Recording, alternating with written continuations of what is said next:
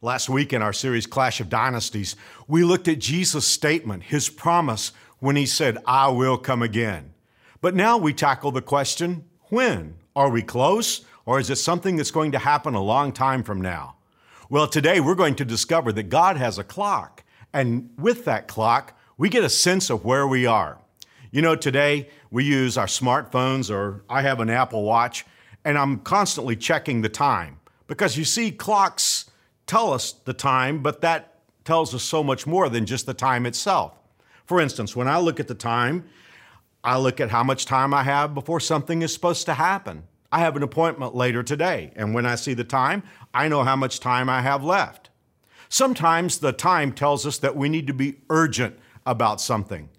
And occasionally, when I look at the time, I realize I've missed an appointment and I'm too late. Well, today we're going to look at God's clock as it relates to Jesus' promise that he would come again. You know, the Bible tells us that we need to be thinking seriously about the times that we're living in. In the book of Romans, chapter 13 and verse 11, the Bible says it's all more urgent.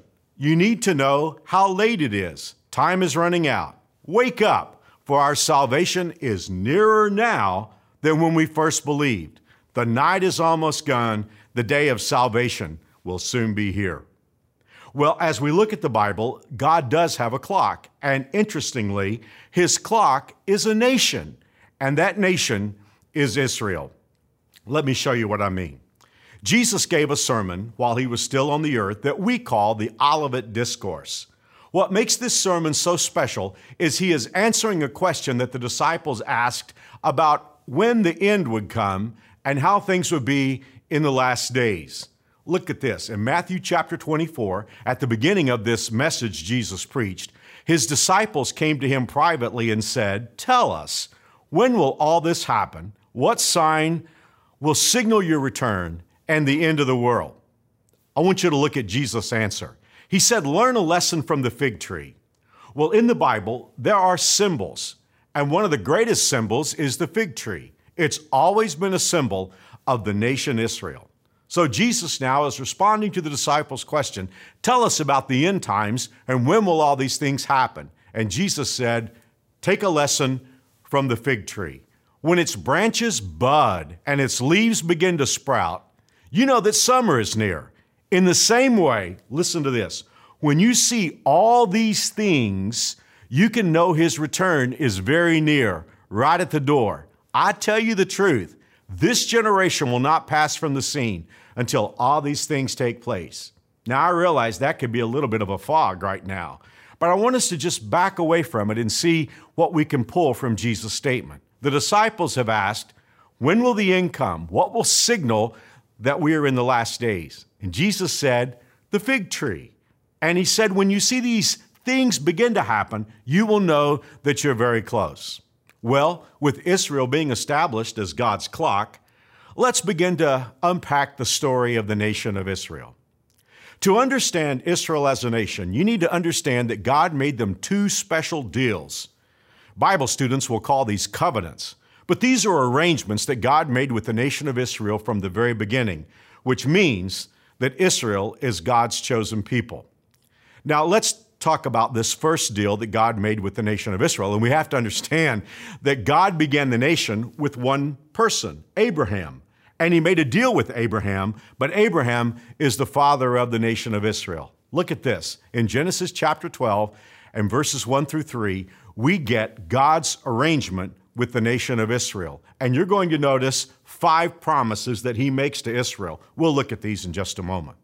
But now let's read. The Lord said to Abram, Leave your native country, your relatives, and your father's family, and go to the land where I will show you. I will make you a great nation. I will bless you and make you famous, and you will be a blessing to others. I will bless those who bless you and curse those who treat you with contempt. And all the families on the earth will be blessed because of you. The first deal that God makes with Israel is five promises, and I want you to think about them. First of all, God said, I will make you into a great nation. That's quite a statement to make to one person. And then God said, I, God, will bless you. And then the third thing, God said, You will be a blessing to others. Sometimes, when people discover that God has chosen the nation of Israel as his chosen people, there are those who look at that as a racial thing, as though that God is saying the people from Israel were superior. But what we must understand is that the nation of Israel was chosen not to just simply be God's favorite people, they were chosen as an agency through which God could bless the whole world. The fourth promise, and it remains in effect to this day, God said, I will bless those who bless you, and I will curse those who curse you. And then finally, once again, just as in the third promise, God says, Through you, I will bless all the families of the earth. Hey, let me give you a fact. Did you know that of all the Nobel Peace Prizes, 25% of those Nobel Peace Prizes have been won by Jewish people? And yet, the Jewish global population is less than two tenths of 1%. Think about that again. The Jewish global population is way less than 1%, and yet 25% of Nobel Peace Prizes have been won by Jewish people. Indeed, God has kept his promise. Through the nation of Israel, God has blessed all the families of the world. Now, there are so many examples of this. Uh, I'm just going to give you a few, but I want you to think about these. Albert Einstein, the physicist, he developed the theory of relativity, one of the two main themes of modern physics. How about Jonas Salk, who created the first polio vaccine? Albert Sabin, who developed the oral vaccine for polio. Selman Waksman, who discovered streptomycin and coined the word antibiotic. Gabriel Lippmann, who discovered color photography. Baruch Blumberg discovered the origin and spread of infectious diseases. G. Edelman discovered the chemical structure of antibiotics. Brighton Epstein identified the first cancer virus. Julius Mayer discovered the law of thermodynamics.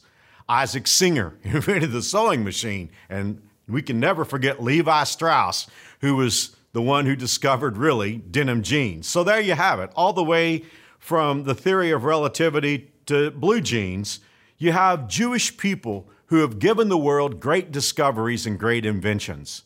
Truly, God has kept that promise of blessing all the families of the world through Israel. Now, from one person, Abraham, God grew the nation of Israel. His grandson, Jacob, had 12 sons who became the 12 tribes of Israel. Now, there is something that must be understood here that's very salient to the times that we live in. God didn't just make them a nation, he gave them a land. We see this with Abraham. God had a conversation with him one day after his nephew Lot had chosen to leave him and go a different direction. The Bible says in Genesis 13, after Lot had gone, the Lord said to Abram, Look as far as you can see in every direction, north and south and east and west. I'm giving all this land as far as you can see to you and your descendants as a permanent possession. One more time, as a permanent possession. And I'll give you so many descendants that, like the dust of the earth, they can't be counted. Go and walk through all the land in every direction. I am giving it to you.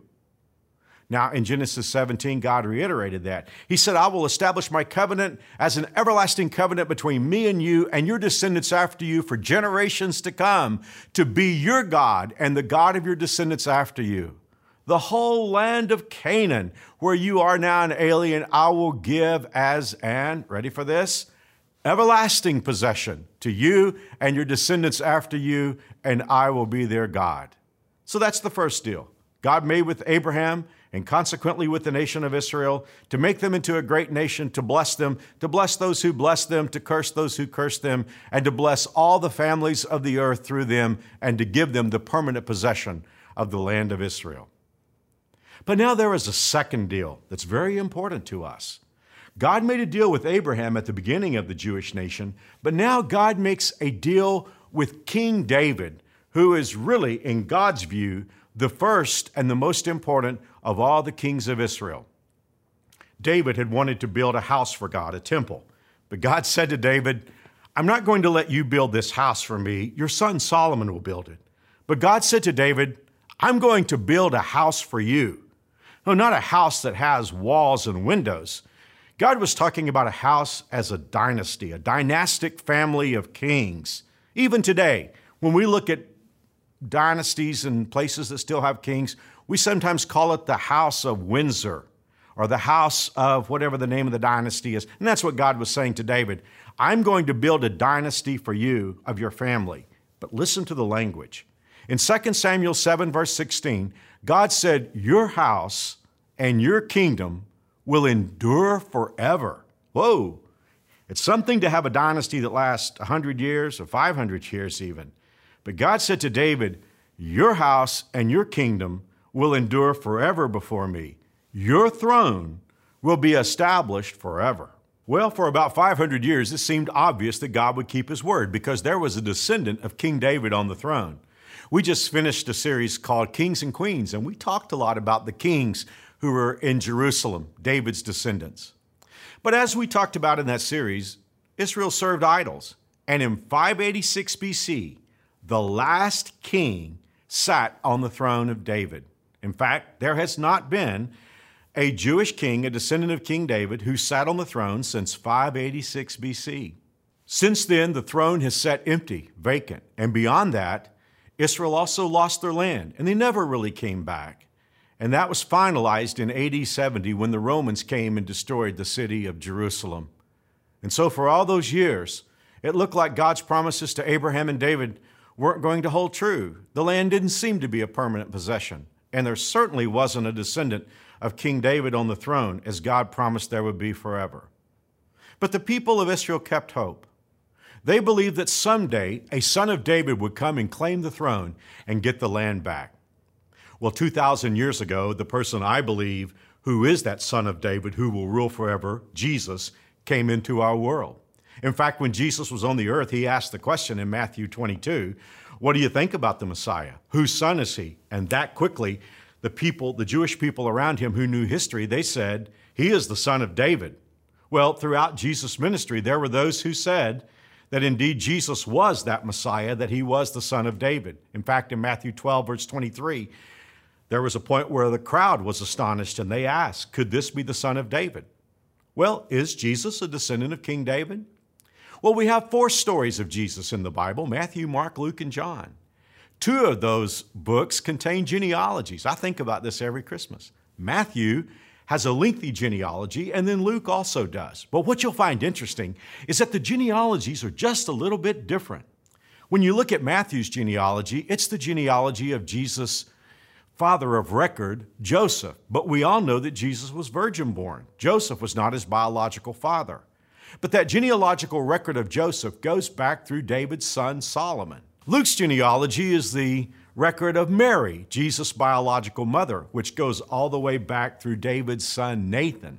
So, as you can see, Jesus is proven to be the son of David, both with his father of record, Joseph, through David's son Solomon, and through his mother Mary. That was his biological tie to David. So, one way or the other, there's no getting around the fact that Jesus is a descendant of David.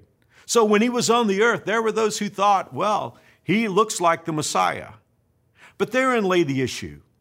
Jesus was concerned about a couple of things that the people of his times questioned as to whether or not the Messiah would be interested in those things. For one thing, he seemed a lot more concerned with the brokenness inside of people than with political issues. And beyond that, he seemed to look beyond not only the Jewish nation and the surrounding area, he seemed to look to the whole world. Well, that created a rift that lasts until this day. Is Jesus the Messiah, the son of David, who will rule on the throne forever? Or should we still look for some Messiah to come? Well, I believe, of course, that he is that son of David, that Messiah, who will rule forever. But to look at this from a historical perspective, it really looks like there were two deals that God made with the people of Israel that were dead. You have a nation that wasn't a nation for 2,500 years, a forever dynasty that God promised to David that ended 2,500 years ago. But go back to what Jesus said at the beginning of his discussion with the disciples. They wanted to know what will be the sign of your coming? How will we know that we're in the last days? And Jesus said, Look to the fig tree, look to Israel.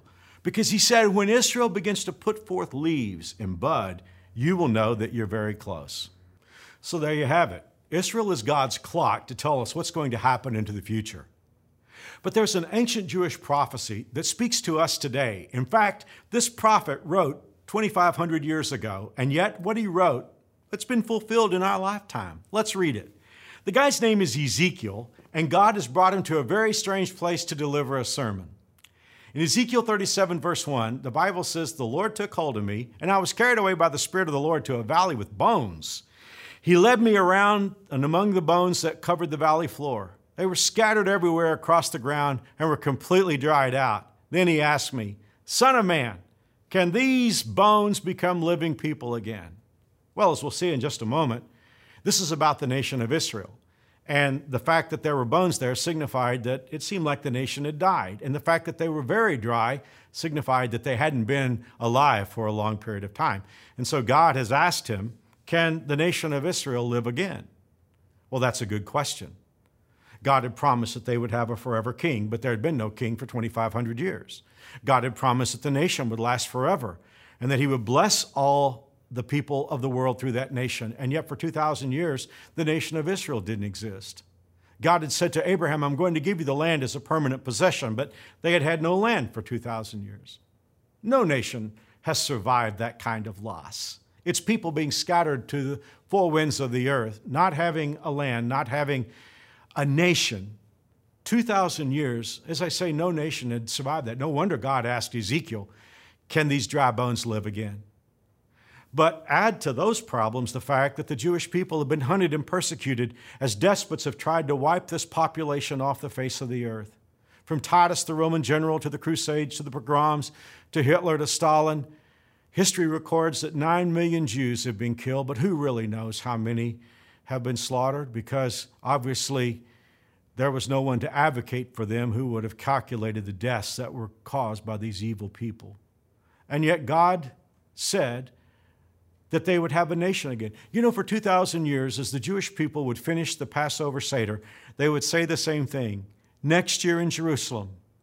But 2,000 years is a long time to hold on to a dream. No wonder God said to the prophet Ezekiel, Son of man, can these bones become living people again? I love Ezekiel's answer. He said, Lord, you know the answer to that. Verse 4 Then he said, Speak a prophetic message to these bones and say, Dry bones, listen to the word of the Lord. Well, I've preached some sermons in some dead churches, but God is challenging Ezekiel to preach to a really dead church. God's message for Ezekiel to preach is this is what the sovereign Lord says Look, I'm going to put breath in you and make you live again. I will put flesh and muscles on you and cover you with skin. I will put breath into you and you'll come to life. Then you will know that I'm the Lord. So I spoke this message just as he told me. Suddenly, as I spoke, there was a rattling noise across the valley. The bones of each body came together and attached themselves as complete skeletons. This is where we get the song, the hip bone's connected to the thigh bone, and so on and so forth. Verse 8 Then, as I watched, muscles and flesh formed over the bones. The skin formed to cover their bodies, but still they had no breath in them. Then God said to me, Speak a prophetic message to the wind, Son of Man. Say, This is what the sovereign Lord says Come, O breath from the four winds, breathe into these dead bodies so that they may live again. So I spoke the message as he commanded me, and breath came into their bodies. They all came to life and stood up on their feet, a great army. Oh, that's interesting. We know that even today, the Israeli army is one of the most powerful armies on the face of the earth. In fact, an ISIS commander said the one army he feared was the Israeli army. Verse 11 then God said to me, Son of man, these bones represent the people of Israel. They're saying, We become old dry bones. All hope is gone. Our nation is finished. Therefore, prophesy to them and say, This is what the sovereign Lord says. O my people, I will open your graves of exile and cause you to rise again. Then I will bring you back to the land of Israel. When this happens, O my people, you will know that I am the Lord. I will put my spirit in you and you will live again and return home to your own land. Then you will know that I, the Lord, have spoken, and I have done what I said. Yes, the Lord has spoken. I want to do something now. I want to talk about modern times. I want to give you four dates and the names of three people. Now, instantly, being ADD, I, I know none of us is going to remember those real quickly. So these are all in the NewSpring app. So again, I want to talk to you about four dates and I want to talk to you about three people. The dates are 1917, 1948, 1967, and you guessed it, 2018. And I also want to talk to you about three names. The names are Theodore Herzl, Chaim Weizmann, and Eddie Jacobson. That's a guy from Kansas City. I'll explain. Well, let's talk about Theodore Herzl. Back in the last part of the 19th century, this guy, Theodore Herzl, a young Jewish man, had a vision of the Jewish people being able to return to a homeland in Palestine. He started an organization called the World Zionist Organization, and every year they would get together at some major city in Europe and they would dream about the possibility of the Jewish people coming back and having a place in Palestine. But that's all it was. It was a dream. And it wandered kind of here and there and but the organization grew. But in the passage of time theodore herzl began to believe that maybe it wasn't possible for the Jewish people to regather in Palestine. Perhaps they should just settle for a homeland somewhere. And he began to talk to them about settling in Uganda. Well, some of the young leaders that he had inspired previously said, We're not having any of it. It's either a homeland in Palestine or nothing at all. One of those young guys was a young chemist by the name of Chaim Weizmann. Now, we start moving toward this first date, 1917. Chaim Weizmann became a leading figure in this World Zionist organization, and he would talk to anybody he could talk to about this idea of the Jewish people having a homeland in Palestine. Well, up to this point, he was just a Jewish chemist living in Great Britain. But something happened World War I. And the people of Britain, they needed a smokeless gunpowder. In fact, they depended upon it. The problem was that this smokeless gunpowder had to have a primary component, acetone and they had imported all their acetone from Germany, who was the enemy they were fighting. So, where are they going to get this component? Where are they going to get this smokeless gunpowder to prosecute the war? Enter our friend, this young chemist, Chaim Weizmann. Because you see, he had figured out how to make acetone out of carrots and potatoes and chestnuts. And of course, he became very important and very famous in Great Britain. I mean, suddenly this unknown chemist was in the halls of power talking to all the leaders of Great Britain about the Jewish people having a homeland in Palestine. Well, that brings us to 1917.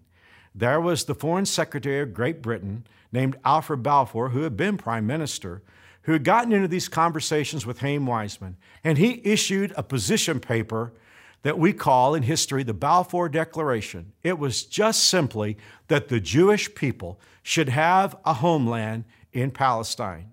After World War I, probably largely because of the impact of Chaim Weizmann, the chemist, on the successful outcome of World War I, the League of Nations picked up on the paper, the position paper of Great Britain of Alfred Balfour, and they said, yes, indeed, the Jewish people should have a homeland in Palestine. But as the Jews have discovered throughout the years, oftentimes they would get lip service from world powers, but they wouldn't follow through.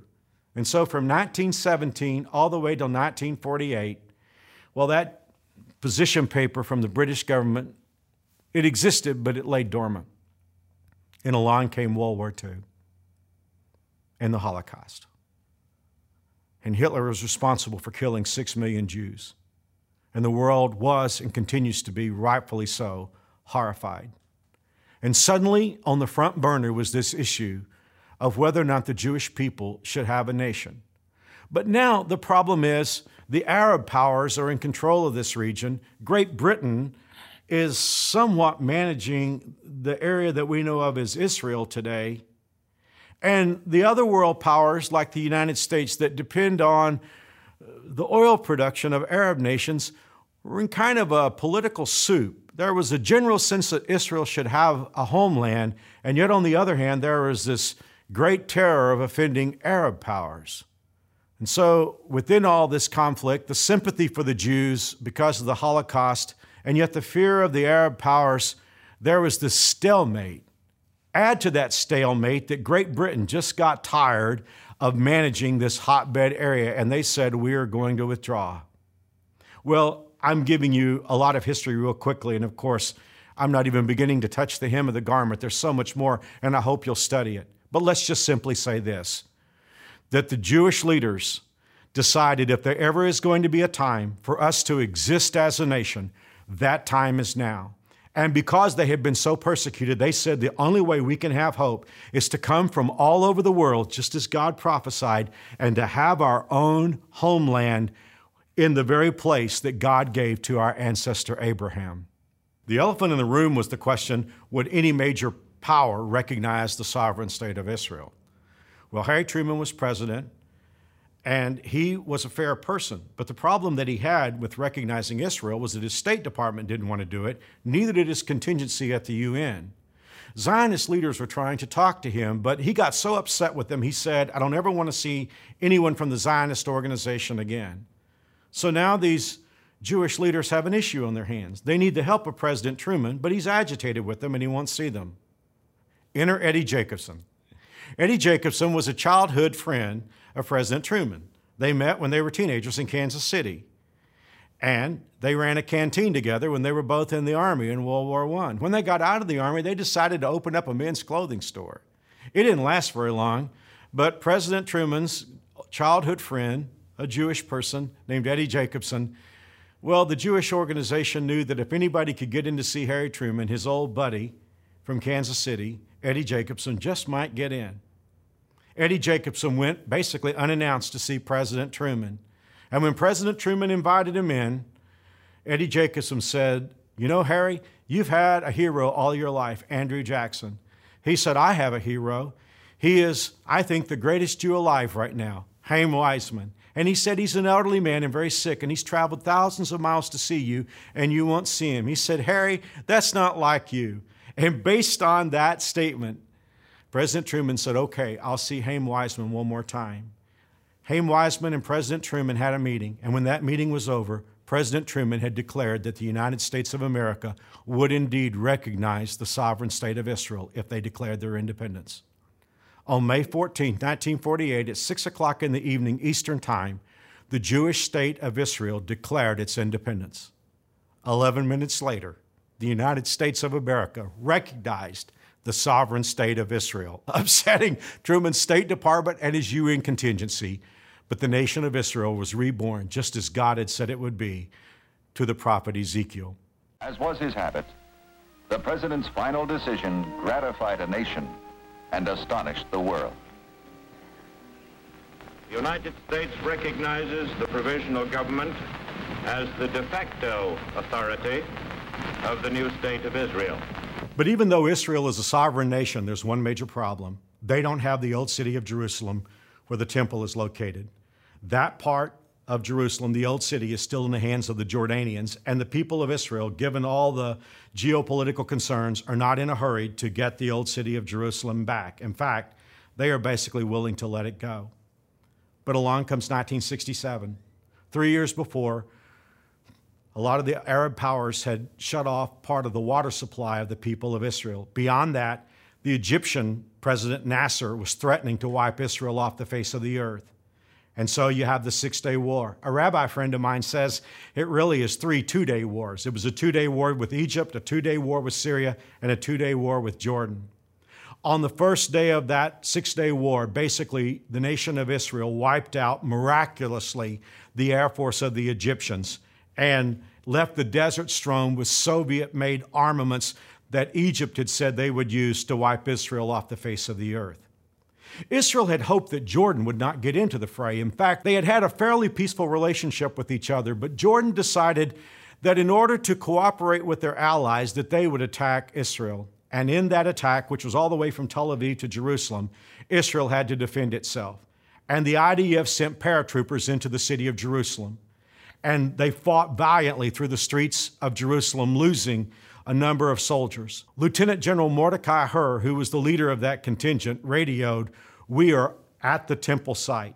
And a few moments later, his walkie talkie crackled this message The Temple Mount is ours. The Temple Mount is ours. And for the first time in 2,000 years, the very epicenter of Jewish life now belonged to the Jewish people. You know, we have one more date that we want to talk about, and that's May 14, 2018. Because even though Jerusalem belonged to the Jews and they regarded it as its capital, none of the other nations of the world really did. They didn't want to put their embassies there because, just as in 1948, they didn't want to upset the surrounding nations. But on May 14, 2018, this year, 70 years after Israel became a nation, the United States of America once again said, We recognize not only the sovereign right of the people of Israel to exist, we recognize Jerusalem as the capital of Israel, and we place our embassy there. But what does all that mean to us beyond the fact that God keeps His word? Well, I want you to hear a verse that Jesus said in the Gospel of Luke. He said in Luke chapter 21, verse 24, as he talked about the future of Israel, they will fall by the sword and be taken as prisoners to all nations. Jerusalem will be trampled on by the Gentiles until the times of the Gentiles are fulfilled. Then he said in verse 25, There will be signs in the sun, moon, and stars. On earth, nations will be in anguish and perplexity at the roaring and tossing of the sea. Men will faint from terror, apprehensive of what is coming on the world, for the heavenly bodies will be shaken. That's an event that will happen yet in the future. Look at this in verse 27. At that time, they will see the Son of Man coming in a cloud with great power and glory.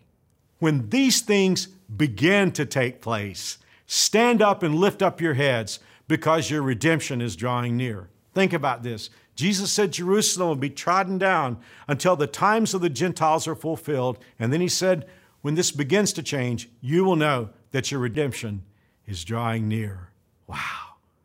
These things Israel becoming a nation again, Jerusalem not being trodden underfoot anymore. Well, these things are already happening. And Jesus said, when these things begin to happen, look up your redemption is drawing very near. Well, that redemption that he speaks of is when Jesus returns and makes all things right. But there's another redemption that has already taken place, a redemption that happens personally and individually in the lives of anyone, regardless of their race or nationality. It is when you and I understand, or anyone else understands, that we are flawed, broken sinners, and that God has made a way for us to connect with Him. Jesus came into our world. And the reason why he wasn't understood the first time is he came to pay for sin. He came to make things right for individuals. And he hung on a Roman cross. And for six hours, he paid the price for all our sins. And the blood that came out of his body is a currency that paid for every sin that we've ever committed. And the Bible tells us three days later he rose from the grave. And anyone who puts confidence in him can be redeemed. Redemption means to be brought back into a right standing or repurchased. And anyone who asks Jesus for salvation, for eternal life, can be forgiven and know for sure that they're going to heaven when they die. Has that happened for you? Would you be willing to put your confidence and trust in the hand of this person who will someday rule and reign forever? This person who died on a cross for you. If you will, you can be forgiven. You can have everlasting life, and you'll have so much to look forward to. I'm going to pray a prayer right now that calls out to Him. And if you'd like to pray that prayer with me, I invite you to do so. You ready? Here we go. I'll pray it slowly. Dear God, I know I'm a sinner, but I believe you love me very much. I believe Jesus died to pay for my sins. I believe he arose from the grave. I ask you to forgive me and make me your child. In Jesus' name I pray. Amen.